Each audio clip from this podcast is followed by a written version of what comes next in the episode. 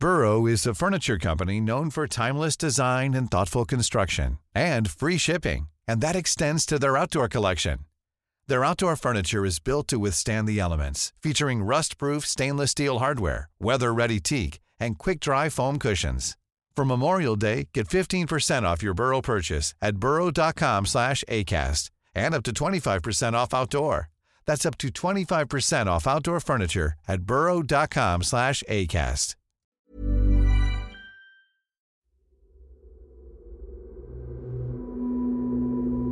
We're back with Astounding Universe. I'm Jim Metzner. And I'm Bob Berman. And the question for today is basically how low can you go? Well, that Bob. was good. That was nice and deep and resonant. Did you Yeah. like that? Low notes. Like foghorns. There's a low note for you.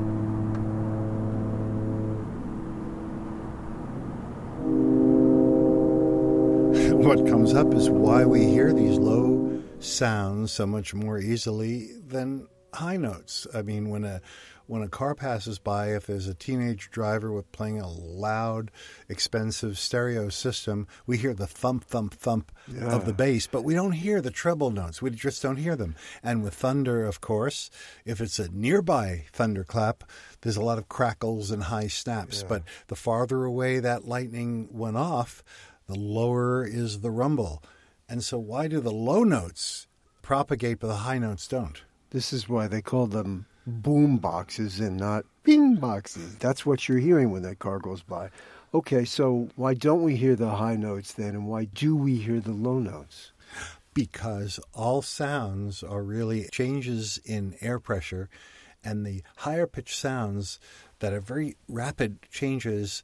They die out because they're such rapid pulsations. They average themselves out and they dissipate uh, over short distances. So short that that car passing you by might only be 20 or 30 feet from you and you're still hearing the low notes booming and the high notes have already started to dissipate.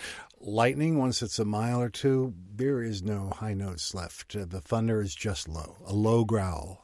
So, low frequency waves are long distance travelers. This is why, when they discovered that elephants use very low frequencies, I think they call them infrasonic frequencies, as a way of communicating with each other, one of the advantages of this was that they travel over great distances and they felt that this is a way that elephants could be communicated. You know the story of how it was discovered? Fabulous story. A woman named Katie Payne was observing elephants and actually felt it. She didn't hear it, she ah. felt something. She said, What was that? And very cleverly made a recording, sped up the recording to put it in the range of human hearing. And it said John Lennon is dead. That's it. And and the walrus was Paul. No, Bob. The recordings indicated that something was going on, That's so cool. isn't it?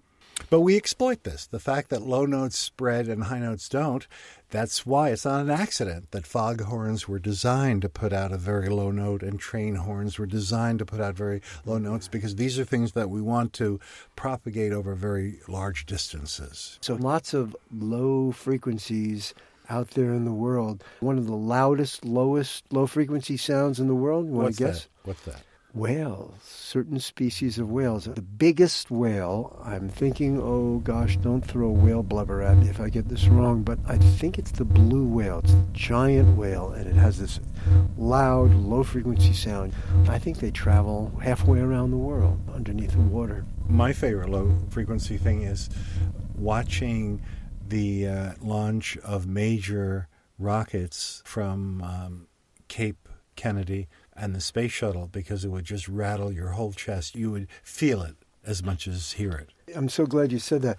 When I witnessed one of the launches of the Space Shuttle Challenger, one of the early launches, that was the thing that hit me was its sound. It was so difficult to get a sense of the scale of it because here was this very large object which I was kind of far away from. I couldn't get a sense of the scale, but the size of the sound, as it were, So impressive. was it just hit you in a way that oh my god that is one big vibration. So yeah and, uh, and we have that. We can listen to that even now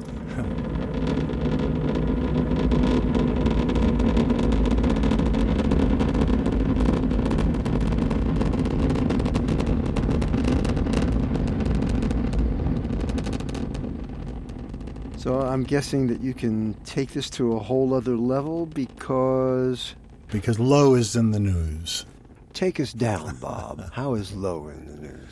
Because of a discovery coming from far, far away. We're talking about 250 million light years away. There is a galaxy cluster, the Perseus galaxy cluster. And coming from there is a low, low note.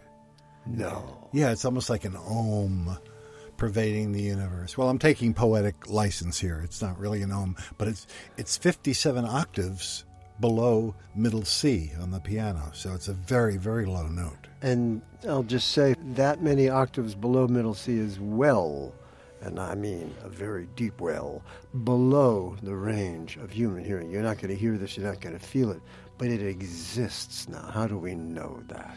Because it was detected with instruments as a B flat and it's still a little bit mysterious how it could have been produced. The idea is that it's a supermassive black hole that's sending jets of material out, and these jets are interacting with giant cavities in a nebula, producing this periodic, very low vibration that's been going on for two and a half billion years. And although it's so low in frequency that we can't hear it, well, this vibration exists in our galaxy. We can imagine it in our mind's ear, even now. So, leaving you with that thought. I'm Bob Berman. And I am not.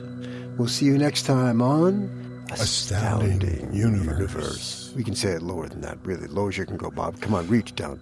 Astounding, Astounding Universe.